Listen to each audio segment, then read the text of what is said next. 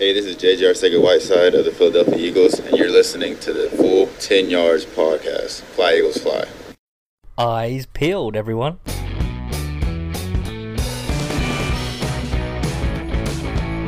Welcome to the Full 10 Yards Fantasy Football Podcast.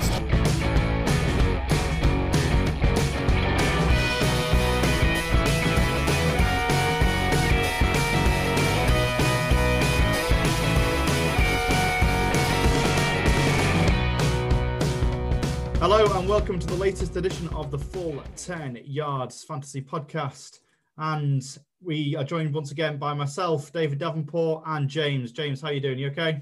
Yeah, not too bad. It's uh, another two games to go tonight, which will be interesting. But um, so far, very interesting. Yeah, it's been a, it's been a weird one, like you say, with the first well, the last couple of weeks anyway. We've had that two games coming out of the weekend to look forward to on the Monday night. Obviously, we had Tuesday night football last week, and then a Monday night football. Well, it's not quite a double header because they uh, they do match up with the Kansas City Chiefs and the Buffalo Bills kicking off at 10 p.m. And then the Arizona Cardinals and the Dallas Cowboys kicking off at the usual time of quarter past one. So plenty of fantasy matchups still in the air. So best of luck if you are waiting for either of those to win. In my home league, I need Dalton Schultz to get less than 11.8 standard score scoring fantasy points. So perfectly poised. So I'm going to have to stay up to watch that one just to just to see what goes on. But James, would you rather chase a lead or defend a lead headed into Monday Night Football? Depends who I've got. Um, it really, it really does. It's um, it's just one of those. I mean, if, if if it really is a sort of razor wire thin, this could go either way. I'd rather be the one ahead because injuries happen and you know game scripts happen random things can happen during the game that mean that suddenly what looks quite plausible just goes out the window but sometimes you know if you just have if you have like your say best two or three players which is happening with me in the fishbowl this week i think i've got mahomes singletary and one other i can't remember who it is at the moment uh, all due to play, but I've got about 50 or 60 to make up, which it's it's a long shot. Um, I'm not fa- I'm not favoured, but it could happen. Mahomes is one of those people who you know you could get you 40 or 50 if you're lucky. So you know it's interesting because the two games have high scoring potential, which is what is making a lot of the sort of Monday night miracles. There's a lot more in the plausible category than on a normal week, I reckon. It's definitely a strange one, and I think there'll be a lot of people with vested interests in both matchups tonight. But we've just had a plethora of fantasy matchups over the weekend. Uh, we had 11 matchups yesterday, and of course, the Sunday night football matchup against the, the 49ers against the Los Angeles Rams, which uh, I was very pleased to watch the first half before I, I fell asleep. But uh, obviously, we made it through to the very end. And as always on our Monday show, we will kick off with our fantasy MVP for the weekend. So, James, who have you got as your week six fantasy MVP? Yeah, I'm not even going to go cute with this one. I'm just going to go for Derrick Henry. Yeah, the there is not very often that I'll just put in the group chat and just put you know name of player, wow, and just leave it. And Derrick Henry had one of those games, I think, this week. It was, you know, PPR games. He's one of those 40 plus point games from a running back, which you don't get very often. And it was a high scoring game, both sides at it, hammer and tongs. And I think Derrick Henry proved he is the biggest hammer of all of them. Um, it's funny how pre-season we were, you know, he signed, we managed to, he signed the contract to get, you know, the long-term one, and we thought, ah, is that the incentive gone? Is that the, you know, was that if the if the Titans made the right call here uh, at all? And you know, some people were quite, you know, not low on Derrick Henry, but they were saying, you know, is he really a first rounder? Is he really, you know, the fourth best running back, etc. And he is balling right now. Effectively, he is proving quite a few people wrong and he's sending quite a few defenders to the floor while he's doing it. and I mean, two real, you know, two or three big plays. He has big play potential every week, but he just seems to have actually have more than most players. It's you know the likelihood of a big play from him is just so much higher than anybody else. So he could even have a down week, but one play could put him, you know, as running back six.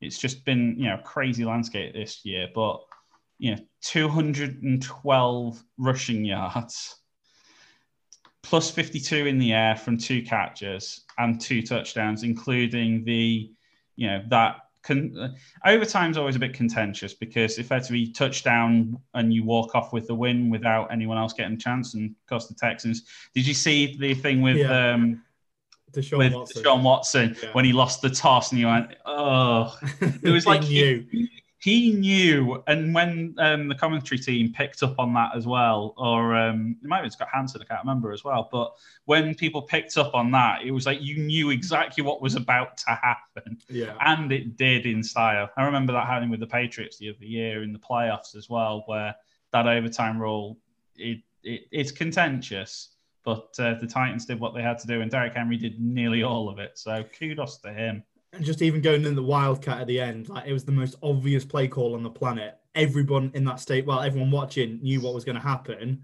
and yet you, you can't defend it. Like if if you get him an open field, if if he's a bloke that's weighs over 240 pounds on his long touchdown run, he got over 21 miles an hour. You are not tackling that. He's in nah. the he's in the secondary. He's he's, he, he's got DBs trying to tackle him. No chance.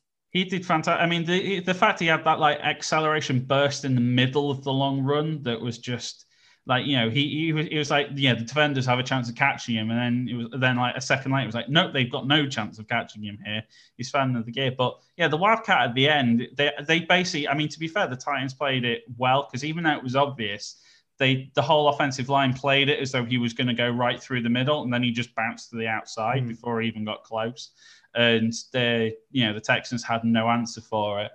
And you know, as soon as you see Tannehill on the bottom, I was like, yeah, that's not happening. That's, Henry's running, and everyone knew it. But even even when you knew it, th- it was almost one of those points where it was so obvious that the Texans weren't thinking it was going to happen, like, like, double the double bluff, shall we say? But yeah. um, yes, the Titans look a dangerous team in general, both sides of the ball.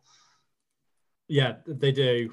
Uh, AJ Brown back, and even with Jonnu Smith uh, getting injured in that game, uh, steps up, and Firkser has a, a, big monster game there as well. So Tannehill, he's proven a lot of people wrong.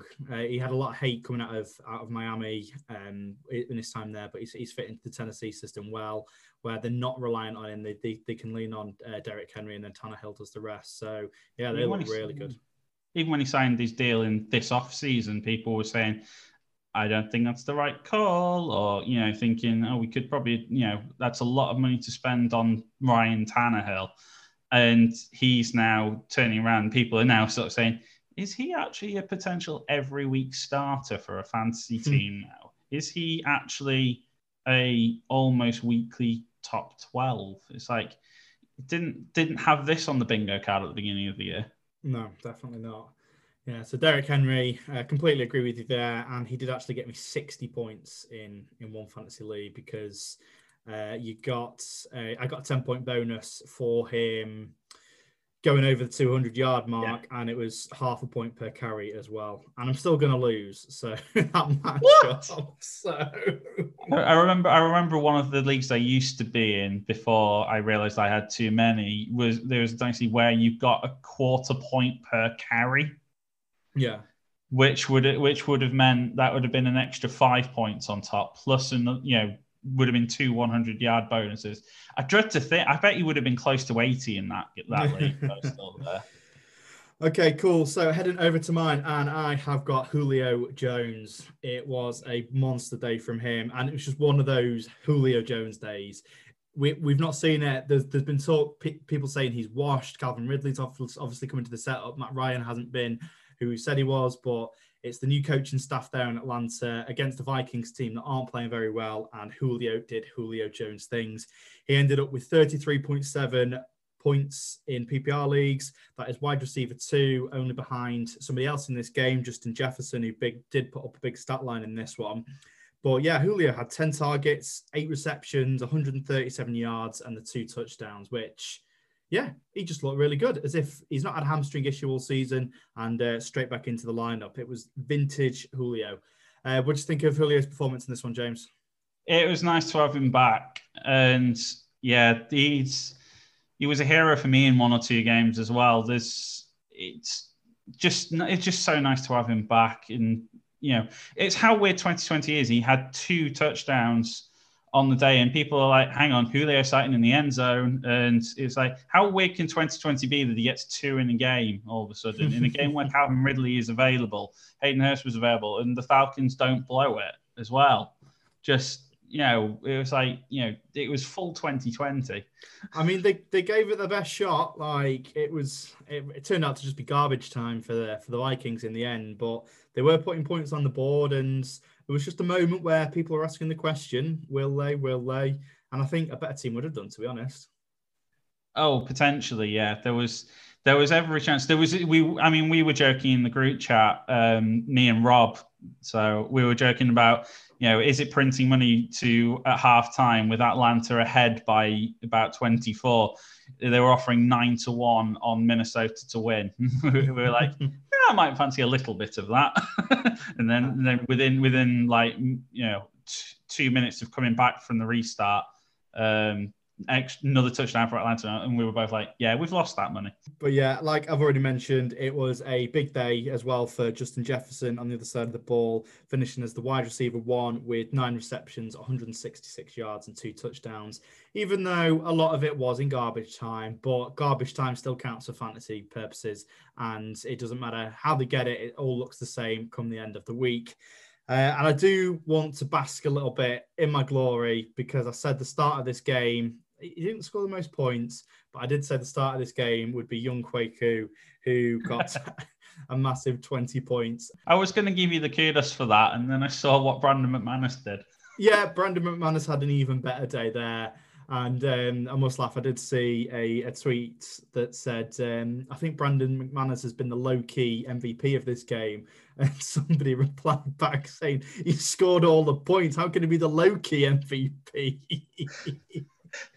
so, yeah, that was that was that was a weird game up to a point. Yeah, a very weird one. But we do digress slightly. I'm sure we'll cover that game a little bit later. James, would you like to talk us through your honourable mention for the week? So again, I'm not going to be too cute with this. Uh, I am going with Ronald Jones for Tampa Bay because everyone, you know, very late on in the day, they, Leonard Fournette was ruled out. Everyone was ex- he was expected to play, but have a limited role. And then last minute was downgraded to out. So people were like, "Oh, does this mean LeSean McCoy is going to get a bit more work than normal?" No, Ronald Jones got nearly all of it and made the most of it against the Packers. Um, I mean, I was saying how the Packers secondary wasn't very good, but their run game was decent, and I clearly got that wrong. Um, so 20, 23 carries for 113 and two touchdowns, adding two receptions for an extra eight yards just for PPR. You know, just just to stat pat the stats a little bit.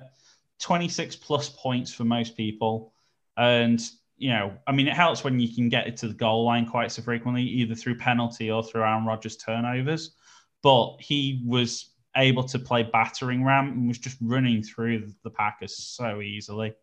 Um, another 100 yard rush. I think if I, if I remember hearing the stat right, that's three in a row, which is the first time since Doug Martin. Hmm. So um, for all these years where we've been sort of waiting for a Ronald Jones breakout and never expecting it to happen, and then all of a sudden, as soon as they traded for Leonard Fournette, or I say traded, picked him up, um, he seems to have just been another gear. And you know, even though we sort of was expecting it to be Evans and Godwin that benefited the most from Brady being there, it looks like it's Rojo that's actually coming up with it at the moment. And um, well, considering he, I have him in a few places on the cheap. Long may that continue. Yeah, everyone rushed to the waiver wire to pick up Leonard Fournette after he had that big game where he broke off a couple of long touchdown runs. And, and, and like I say, Rojo seemed to be cast aside. I saw him dropped in a couple of leagues. So people will have gone, picked him back up again when Leonard Fournette has been battling with his ankle injury. And at the moment, I can't see Leonard Fournette coming back in and steal many carries at all off Rojo. He will he will come back in and steal carries because that, that's how backfields need to operate. Just we can't give the guy the ball every single every single down. But I think Rojo will be the guy there for, for certainly the foreseeable future. And let's say great a great performance against that Green Bay Packers defense. And yeah, long may that continue in a week that was really, really poor for running backs. I think there were three in the, in the top 40 um, fantasy points per player points scored for the week. Three, only three were three were running backs. Uh, so yeah, when because when I do my research to write the um, the hype train station, um, you know, I'll, i always say I always complain every week saying that you know running backs trying to find one that's worth picking up on the waiver wire is so hard, and honestly now I think I had to go down to you know at least into the 20s or 30s before there was a you know a guy who was owned in less than 50% of leagues and even then it was someone that I've already mentioned before uh, no spoilers. You can go read the article when it comes out later or, t- or tomorrow because I'm going to wait for the two games tonight to happen. um, but yeah, there's I think there's so few double digit point scorers this week as well. It seemed to be that there's only about 12 of those um, in some leagues. So um, obviously, I mean, there's a slight issue of a few bye game, you know, a few teams on bye and two late games. So we've maybe not quite got as much data, but yeah, the the depth of you know fantasy relevant running backs is so thin. Yeah, extremely thin. And in one of my leagues, I just I got uh, 30 odd points from Deshaun Watson, uh, 20 from Koo, and then 15 from Miami Dolphins. And just I, I, got practically nothing from from running back and wide receiver. So yeah, just a really weird week where you're relying on those those kind of points. So my honourable mention, and I say mention, I mean mentions because I'm going to cheat a little bit here and give it to two of them because they kind of fall into the same bracket. They were both waiver wire pickups this week, and how often do people scramble to the waiver wire to chase the points from last week for them to completely bust and uh, have single digit scoring. However, both Travis Fulgham and Chase Claypool. Um... I was waiting for the chase segue. You'd said it midway. uh, yeah, the fantasy chasing to chase Claypool. Um, I didn't even realize that. So um, I'm glad I'm glad that worked out. Um, so yeah, both of those we scrambled to the waiver wire. We spent a lot of FAAB budget on these two this week, and they finished as the wide receiver seven and the wide receiver eleven, um, respectively. So Fulgham nineteen point five points, uh, six catches, seventy five yards, and a touch off ten targets, and Claypool 18 one point 18.1 points from uh, four receptions, 74 yards off four targets. And more interestingly, he had two carries for seven yards and a rushing touchdown from the from the goal line. So, uh, James Steelers fan, you, you would have seen this one. Impressed with Claypool again? Yeah, I was. You say when I put him as the sort of number one pickup in the hype train, I was there was that element of please be right. Yeah, you know, fingers fingers crossed and everything. Um, and you know, to do to have a four touchdown game is pretty exceptional and gets you on people's radar. To then follow it up with the performance he's done is starting to, you know, it wasn't a flash in the pan. This is genuine. This is superstar level. And um, it makes things very interesting, you know, for the rest of the roster because, you know, Diontae Johnson was expected to be, you know, one of the next big things. And suddenly he appears to be you know fragile effectively with you know the amount of game time he's missed. And Juju can go back to being the number two, but in this game he, he was barely used. I mean, you know he's he has the potential to be in our next segment, but um, I'm going to spare him that one. But um, yeah, that offense is going to be interesting. If Claypool starts dominating week on week, then that waiver wire pickup could be a league winner for a lot of teams. Yeah, and that's that is the best thing about for me uh, FAAB budget is yeah. the fact that you've got the ability to make that difference to your roster and you're not relying on um, on the priority and how you've gone the week before because especially in those really tight leagues where you could be bottom one week and then top the next just because of how, how close the leagues are it's just not the fairest way to do it and if you're willing to spend big FAAB budget on a player like Chase Claypool early in the season who is going to be a big star for the rest of the season then um, yeah, it, it's definitely the way to go forwards. But it wasn't even that big a game from uh, from Ben Roethlisberger in a, in a 38-7 victory. He only had 162 passing yards and one touchdown. Just the Steelers just cruised to victory here. Like they had the defensive touchdown.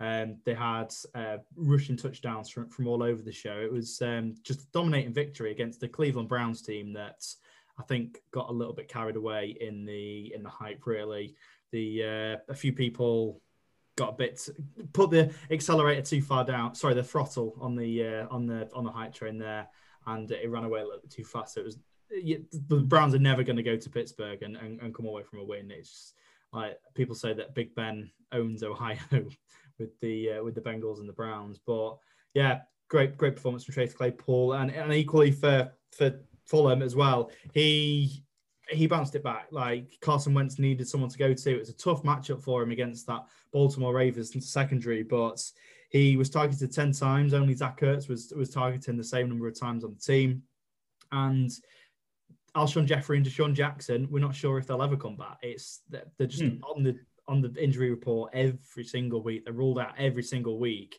Um, sorry, I don't, I don't want to actually badmouth DeSean Jackson because we know that his mum will. Oh yeah, that's that's that's a slippery slope. His his mum will will come at me on Twitter again. But um, yeah, if Travis Fulgham can be the guy there, and when Jalen Reagor gets back as well, uh, I, I, must laugh at the uh, the JJ Arcega Whiteside touchdown in that. Oh one. god, yeah. like Miles Sanders owners must have been cursing when he uh, fum- ran all that way, fumbled the ball just outside the uh, the end zone, and then JJ uh, scoops in to, to get the touchdown. It was like, what does so what does that count for for Sansi? And the answer was not a lot for anybody. I think Arcega Whiteside gets it as like a one yard carry or something. Or does it even go down in special teams? Because I was I was trying to flick through and I was like, well, to be honest, Sanders doesn't get the points, and I say Sega Whiteside or the DST would get it. Yeah, it was, like, it was Arcega Whiteside. Like you got a big 74 yard carry from from Sanders. You, you got a lot of rushing yards on the carry. Yeah. But um, yeah, the, the touchdown went to, to Whiteside. So um, but it goes to something like other or something ridiculous like it just gets literally classed as other because there's no way to to actually classify it on the on the apps but uh, yeah that was pretty fantasy irrelevant really it was just it was just a downfield blocker it, it was great downfield blocking to be fair to him he uh, he made the space finally for... found something to, I mean, to be fair, I'm I was surprised a little bit considering how fragile Arcega Whiteside's been since he entered the league. I mean, I think he, he can only have played single digit number of games because he, he gets injured so easily. But um, he's had two season enders, but well, at least one. I think he was only a rookie last year, actually. But um, yeah, it's yeah, it, it was nice to sort of see him actually score points just for a change, considering he'd been one of those players that I'd actually, you know, snuck in in the last round thinking, yeah, the Eagles are going to start without Alshon Jeffery. They've got not a lot on, and they're going to potentially miss Reagor for a bit. So I say, White, so could be relevant. Yeah, that was wrong. um, but um, we'll come back to the Eagles in a uh, future segment because you may hear quite a bit about those soon. and we flip over to the top busts and is this what you're referring to, James? The top busts? It is not actually. Oh. No, this is that is a different segment. Busts. I mean, to be fair, I have Where, three options, and it's just trying to pick one. Yeah, where'd you start on this one? It's whatever you say here. I've got I've got another one. Like you know, yeah, this. I mean, to be fair, every week this is the easiest segment, and it's like, well, which one do I want to talk about? Because they're all there. Um, to to be honest, I'm if we're, are we going to have two each this time? Yeah, let's go for it. Because I, I, I want to see if you pick the first one that I'm thinking of. So I'm going to go elsewhere and I'm going to go for Odell Beckham just as, as a bit more of a safer option because uh, two receptions for 25 yards and that was it.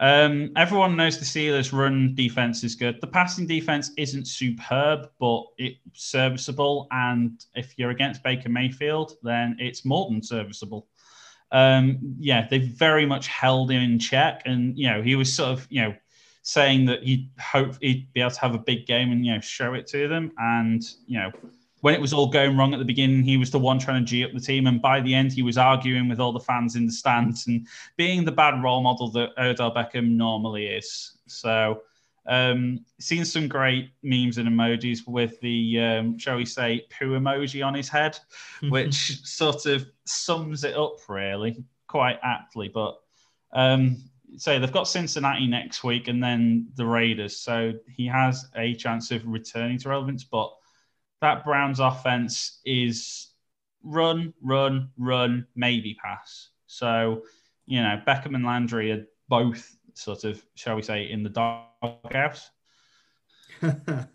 or the dog pound or whatever you want to call it. But yeah, uh, with Odell Beckham, I picked up the the injury piece this week with uh, Rob still being on paternal duties. Um, and I did recommend in that that you start Odell because uh, he was with the team and they would need to pass to win this one. I was correct. The uh, the Browns did need to to pass to win this one, but they didn't. the problem was that Baker wasn't passing to his own team quite often. Yeah, they were um, missing in that game. I think massively because D'Ernest Johnson did nothing um, which is hardly surprising against the Steelers. But Kareem Hunt was still didn't look 100%, but without a tandem buddy and having to do all the work, he was just, you know, going to get swamped and was.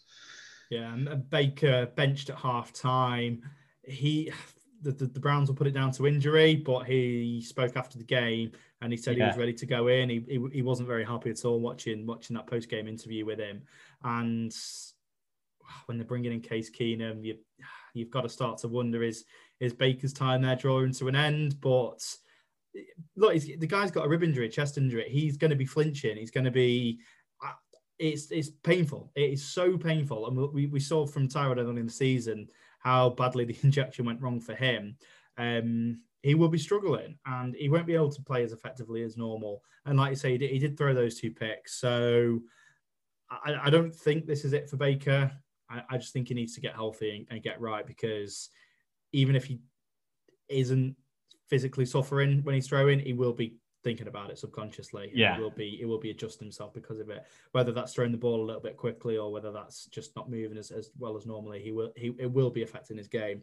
But uh, yeah, poor day from from Cleveland, full stop. And I did recommend starting Baker, um, Odell, and Jarvis in this one as soon as they were all given the green light to go. But we win some, we lose some, James. So I will go for my top bust, and yeah, I could have gone for Kareem Hunt. Like you say, he um, he was he was a uh, big bust in this one, but I am going to go for Aaron Rodgers, the Green Bay quarterback who scored 5.8 points. And yeah, it was a complete blowout against the, the Tampa Bay Buccaneers. They got up early and they just they just kept on going. It was a great performance from Tampa Bay, but Aaron Rodgers threw what I believe was his third pick six in his career in Raymond James, um, and then w- within about two more plays, he, he nearly threw his fourth as well. Um, he got intercepted again, and, and Tampa Bay almost returned that one back for a touchdown.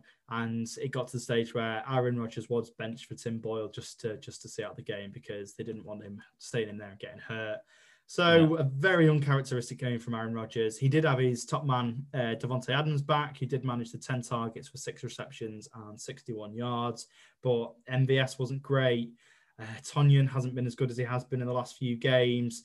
Uh, and then we've we've run out of Green Bay pass catchers. Obviously, Aaron Jones is, is always going to catch a few balls, but that, that's where they struggle, and there was no one to step up and help him there. And because they couldn't really get the run game going, it was it was difficult sledding for for Aaron Rodgers. And yeah, Tampa Bay, it's a fantastic defense. These kind of games will happen. I'm not worried about Aaron Rodgers. It was an away game, um, and it will just slow down the hype a little bit with Green Bay, and they will be able to now refocus, rethink, and, um, and move on to the next game. So I'm not worried about Aaron Rodgers, but nah. yeah, he, he certainly was a bust compared to uh, the weeks that he's had to start the season.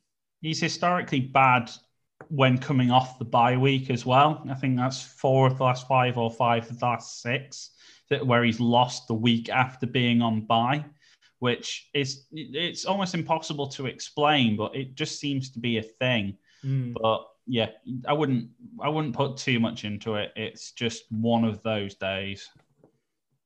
there were a lot of injuries for them as well. To be honest, Tonyan had missed quite a lot of the game, mid you know mid middle part of the game through injury, and then when they lost Brian Bulaga, was it Brian Bulaga who went off on the offensive line? Uh, Bakhtiari, David Bakhtiari. I offensive line that begin with B. um, that's a yes categories category for anyone who plays that. But um, yeah, when they lost Bakhtiari, that was the point where they started thinking about pulling Rodgers, and then obviously brought him out for Boyle later on. That's that's the one to keep an eye on because if Bakhtiari misses time, then um, yeah, that Green Bay offense, you know, the offensive line isn't quite as good, and Rodgers isn't quite as secure, and I don't think he feels quite as happy without him there either. So um, that's one to keep an eye on. So James, who is the other bust? Was did was it Aaron Rodgers? Have I stolen your thunder? No, Aaron Rodgers was my was my was my sort of three was the backup in case you went for this one, but I'm going for someone who scored a goose egg and is someone who has particular, you know, shall we say, history with us too, uh, and indeed Rob, I suppose, and that is Mike Gesicki. Um, obviously, we mentioned a few weeks ago um, when Chris Robin was on the show about our trade, which was Mo Alie-Cox for Mike Gesicki and Dawson Knox. And right now, I'm willing to call that trade a complete and utter wash. Because um, uh, Mo Alie-Cox has since been injured most of the time. You've had, um, and then, you know, Dawson Knox has been injured, but Mike Gesicki has been shall we say, well, put it this way this time he had two targets and caught neither of them.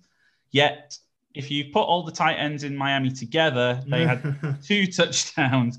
Adam Shaheen had three receptions, um, including one of them for a touchdown, and managed to get you know 14 points on the day. And then just to compound insult with injury for anyone else who owned Gesicki, uh, Durham Smythe turned up with his first ever NFL touchdown um, on his, hmm. you know, one reception on two targets. So Gesicki there with a big fat nothing and two other tight ends in what was, quite frankly, a really plus matchup against the Jets. Yeah, that's uh, it's getting interesting because Shaheen is start is you know it's two weeks in a row where he's got the touchdown. He's got you know more points, shall we say?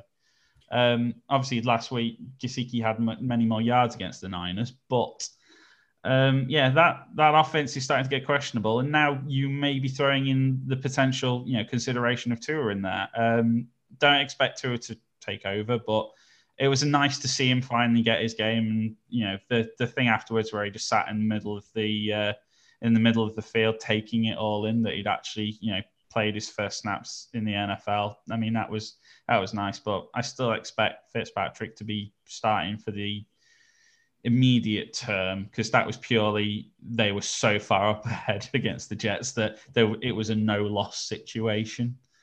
Yeah. Um, but it was it was nice to see all the same. But yeah, Gesicki is a is a loss at this point, and he's he's probably on a lot of people's do I drop him, and I don't know the answer to that if I'm honest. It's he's just going to be another one of those inconsistent tight ends like all of them. He'll have boom and bust weeks. But yeah. I wouldn't say I wouldn't I wouldn't be saying rush out and pick up Shaheen. He's the new guy. That's not the case. Uh, no, and it was a similar flavour with DeVante Parker there as well. He, he, could be considered a bit of a boss, but he picked up a, a groin injury uh, towards the end of the game. I think it was just one of those where it just wasn't worth putting him back out there. He was sat on the sideline. He looked absolutely fine and I wouldn't be surprised if we saw him go again next week. But when you when you're up like that, it's just not worth putting your stars back in to to go out and and get banged up even more. So. Yeah, disappointing day, and it just went really well for for Miami. And my absolute highlight of that was seeing Ryan Fitzpatrick at how happy he was that to, Fitzpatrick was the happiest guy in the stadium that Tua was taking his first steps. He was getting the crowd going, the crowd up and everything. That was yeah. brilliant he had the big smile on his face, and I think that just speaks volumes about both the characters of Tua and Ryan Fitzpatrick. Ryan yeah. Fitzpatrick, he knows full well what he is in this league and what he has been throughout his career. He's made a lot of money off it. He's had a lot of fun with it, and he's he's in a situation now where he is just showing the young kid the ropes, and he is just getting the team to a point where Tua can take over. He knows that, but yeah, Tua is it's a very different situation than you've got in Green Bay, for example, with with Rodgers and Love to, to what we've got with Fitzpatrick and Tua. So to see Fitzpatrick there was was really really great to see. Um, but yeah, DeVante Parker, uh, another shout out there in that one. And we go on to my second bust, and I am to go with Alexander Mattison. Uh, just what happened there? Four fantasy, four fantasy points, and in a game that was billed that he was supposed to to run away with it, and he was supposed to lead.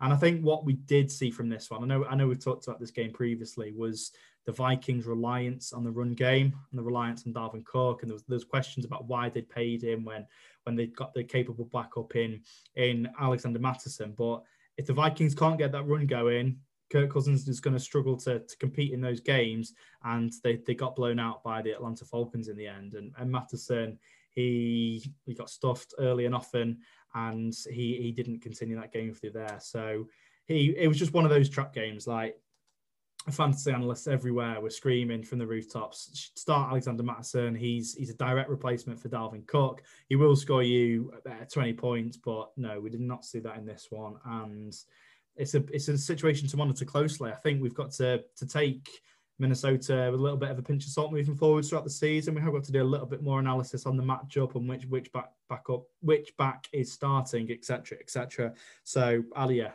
Alexander Mattison, you've uh, you've let us down there in this one. yeah. Okay, moving over to the waivers, and it's always a little bit of a uh, spoiler alert for the hype train. But James, what is who is your top waiver pickup for this week, headed into week seven? Haven't mentioned him for a few weeks, but it's coming. Dallas Goedert's coming back off IR, I believe, this week. And I, for one, am excited. Um, yeah, the hype train's got a bit of a common theme this week, um, which is if your league has a lot of IR spots, you may not find it as useful um, because there are quite a few players that may come off IR this week, including Dallas Goedert and Jalen Reagor. And the Eagles could really do with a tight end that is able to perform, unlike Ertz at the moment, and a wide receiver to effectively now if back up Travis Fulgham or you know work in tandem as a one A one B. So them two coming back could be quite timely. And if you don't get in this week, you may completely miss the train.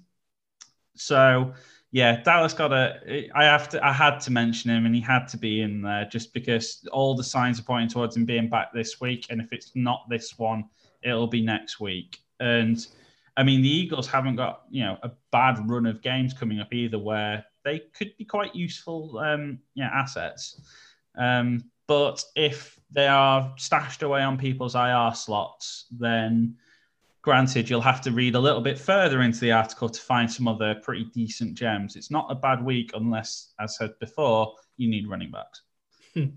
yeah, please, please, please, let's get some, just inject some running backs from somewhere because uh, we need some. And my top waiver pickup is Tim Patrick, the wide receiver in Denver. He's currently around the, the 20% mark in ownership and he's had back to back 100 yard games, uh, one either side of the bye week. And as the old saying goes, once is chance, twice is coincidence, and thrice is a pattern. So next week, all eyes will be on Tim Patrick to see. Uh, look, back to back to back 100 yard games is is a remarkable feat for for any wide receiver in this league. So i'm not suggesting that tim patrick is going to get a another 100 yard league but if he can certainly top 50 and if he can certainly maintain the target share that he's been seeing in this offense then i think that's when we can really start to treat this guy as as a wide receiver three option in your in your fantasy leagues. So yeah tim patrick if he can start to become the wide receiver two in the offense because jerry Jeudy's there he will steal the top coverage. Obviously, he had Gilmore all over him yesterday, which which enabled Tim Patrick to go off that little bit. So if he can really flourish as that wide receiver two in the offense, it will help his fantasy performance. And he's seen no less than four targets this season. He's seen a total of 15 in the last two weeks. Drew Lock is back now, so he's been doing that with some um, yeah, some questionable quarterbacks to say the least. So yeah, I'm excited about the guy, and I'm going to be re- keeping a real eye on him and, and picking up where, where, I can because yeah, it, it, could be a big one for him this season. Uh, James, is he featured in the article tomorrow or? He's in the sort of honourable mention section because yeah, he it, it is noticeable how he is you know getting the work done week on week, regardless of who the quarterback is. Um, it's more of a necessity situation because I think Jeudy's still getting up to speed with well both the league, the team, and generally his own health as well. But with Courtland Sutton out, KJ Hamler missing, Patrick's had to pick up the slack, and he's done it in a very, very effective way. I mean, how he he actually outscored Lock in fantasy points this week, which I'm not 100% sure how you do that, but fair play to him. And um, yeah, he gets an honorable mention in this, definitely. So yeah, the NFL Hype Train article will be released tomorrow. So keep your eyes peeled for that one. And also on Wednesday, we will see the trading article by my good self. So, James, do you want to take us off with uh, a trade for person that you are going to look to buy for this week? I'm actually prepared for once. Um, so, my trade for this week, I mean, granted, it's a little high level, but it's Keenan Allen.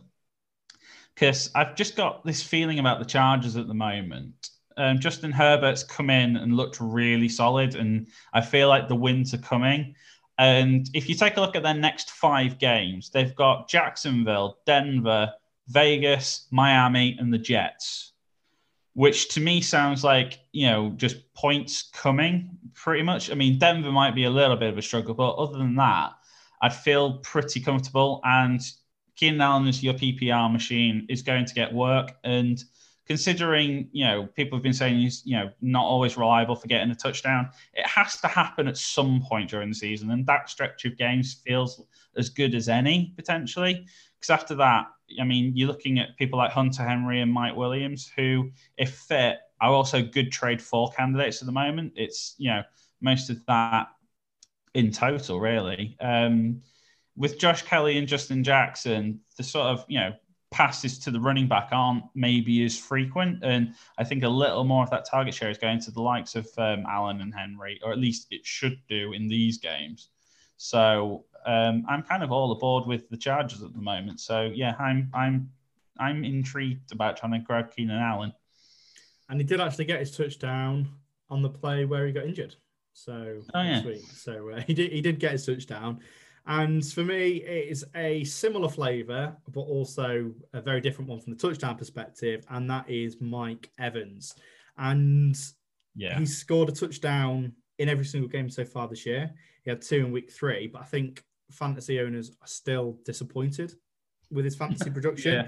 which is one of those weird ones where, yeah, he's had a touchdown at least every single week in a reception, which is guaranteed 7.1 points if he if he's getting that in a week. So yeah, don't be too disappointed with Mike Evans, but it, he's having a really weird fantasy season. In weeks one and three, he had the uh, three goal line touchdowns. He had a com- combined four yards, three touchdowns on three receptions in, in those two yeah. weeks.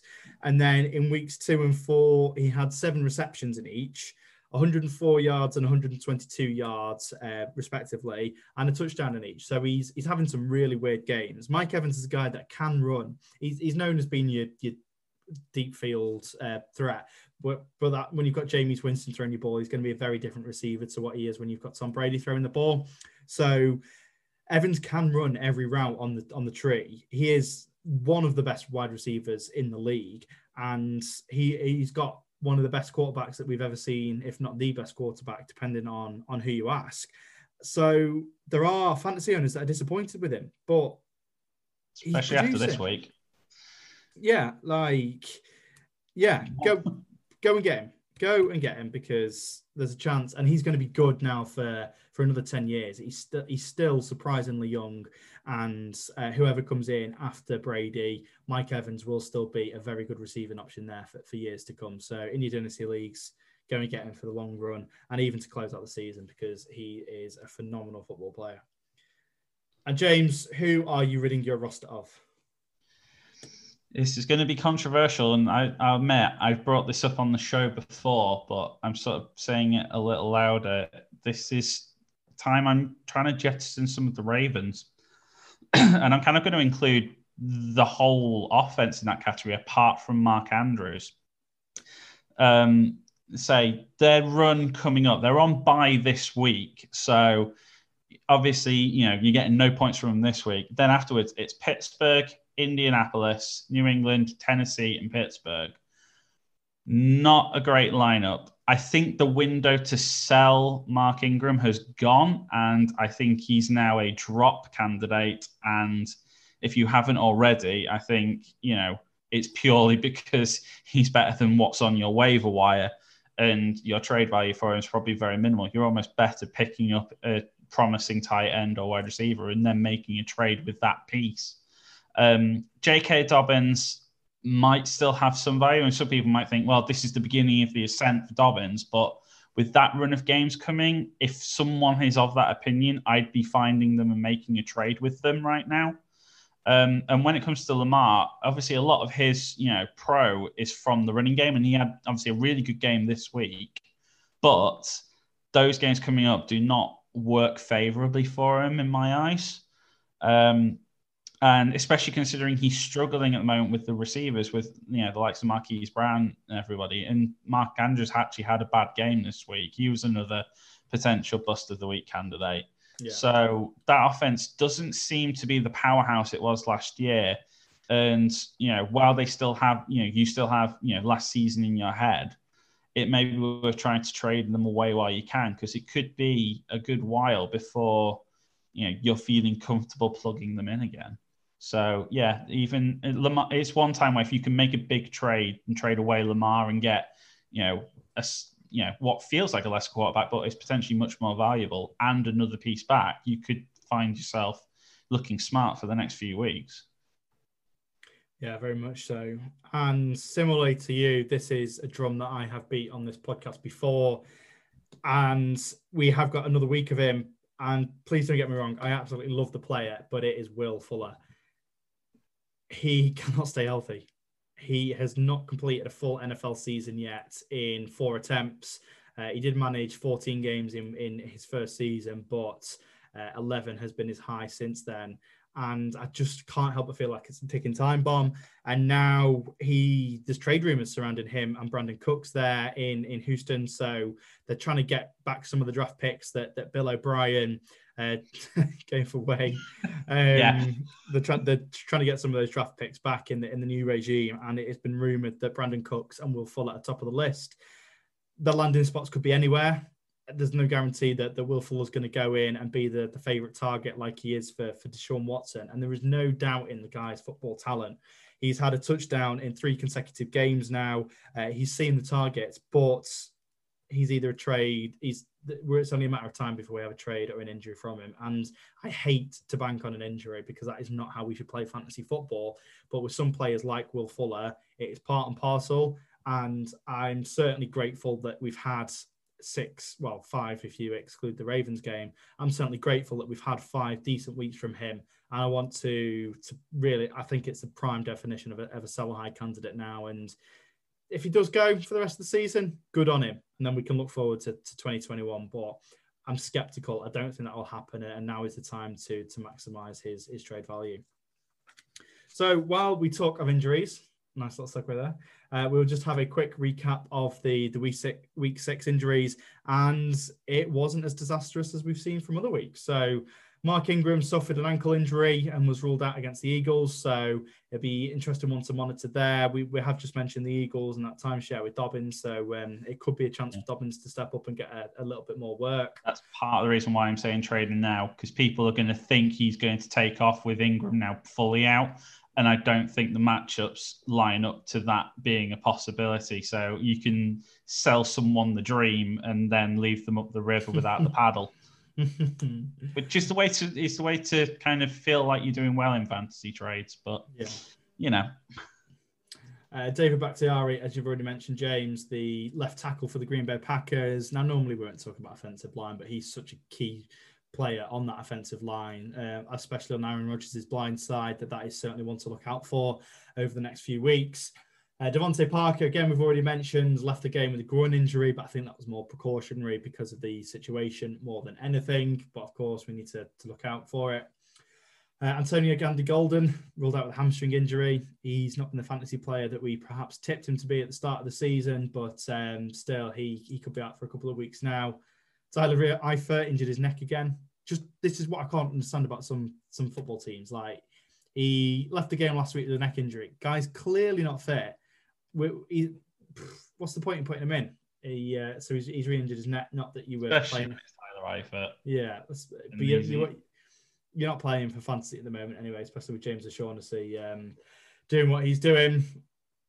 Uh, yep. Miles Sanders was ruled out against the Ravens with a knee injury. Now, this is a very interesting one to look at because knee injury could be could be a few weeks. So, uh, head to the waivers, uh, pick up Boston Scott. He's going to be a temporary fill-in for for Miles Sanders if Miles Sanders misses any time. But I'm just having nightmares about that two-point conversion attempt with uh, with Boston Scott and, and Carson Wentz. What on earth was that? Did you see it, James? Yeah, there were.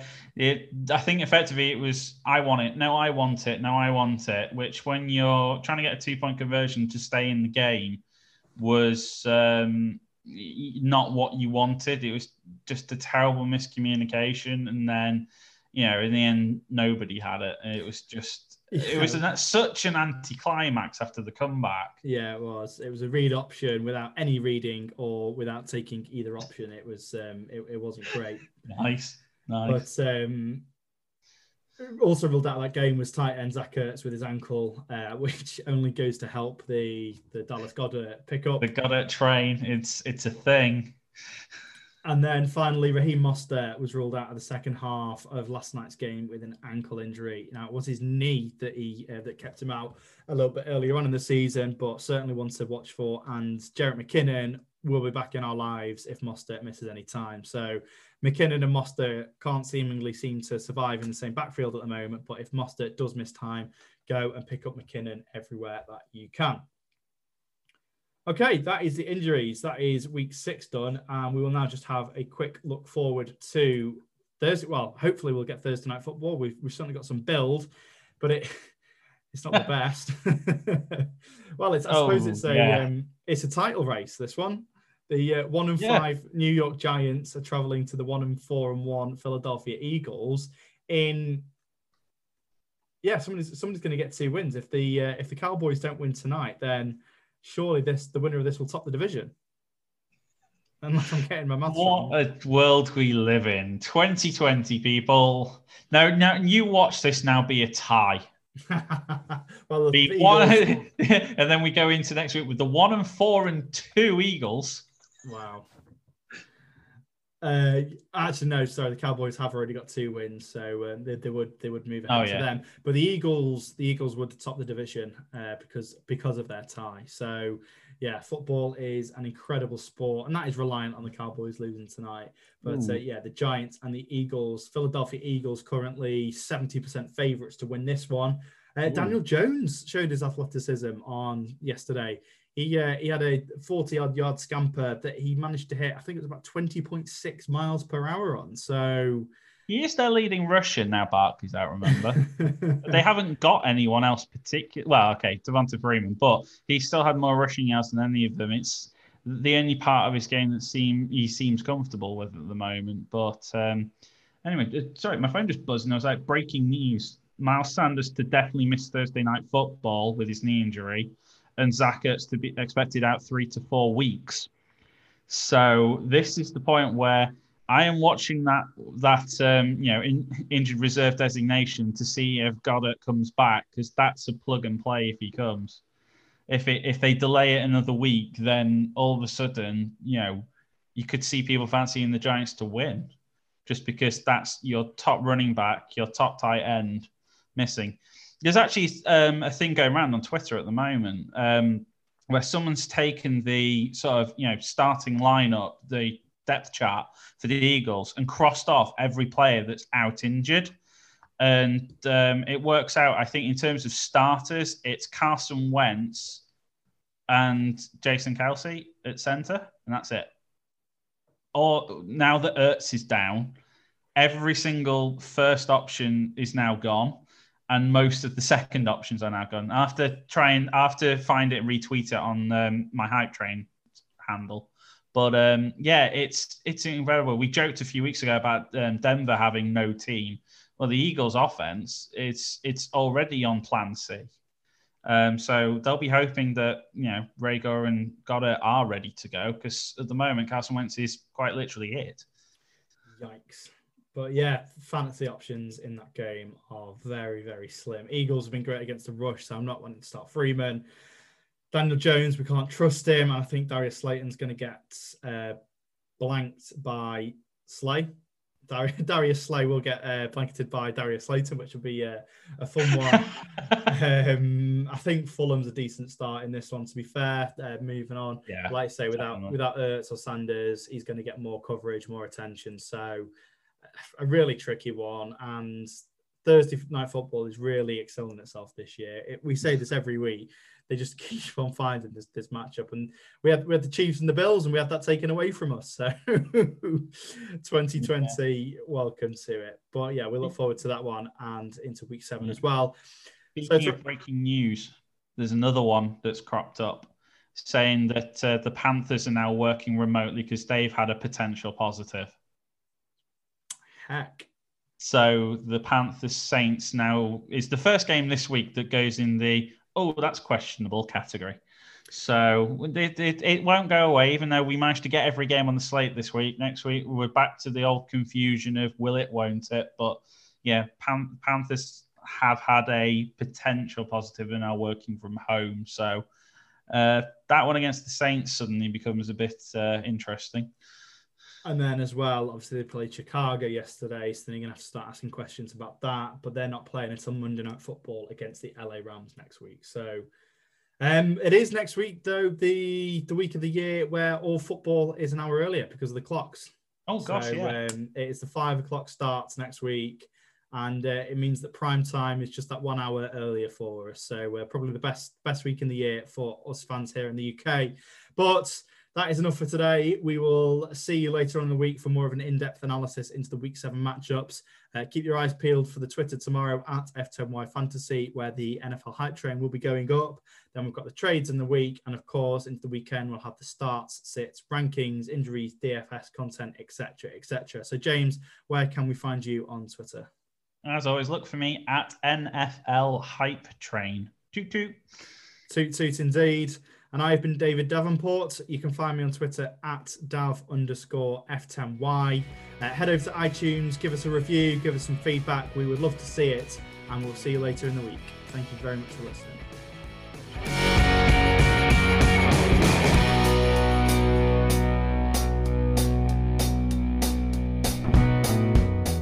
You've been listening to the Full 10 Yards Fantasy Podcast. You can find us on Twitter at F10Y Fantasy and over on our website www.full10yards.com where we cater to all of your American football needs from NFL general, fantasy football, college football, and even Britball. Thanks for listening and remember folks, keep those eyes peeled.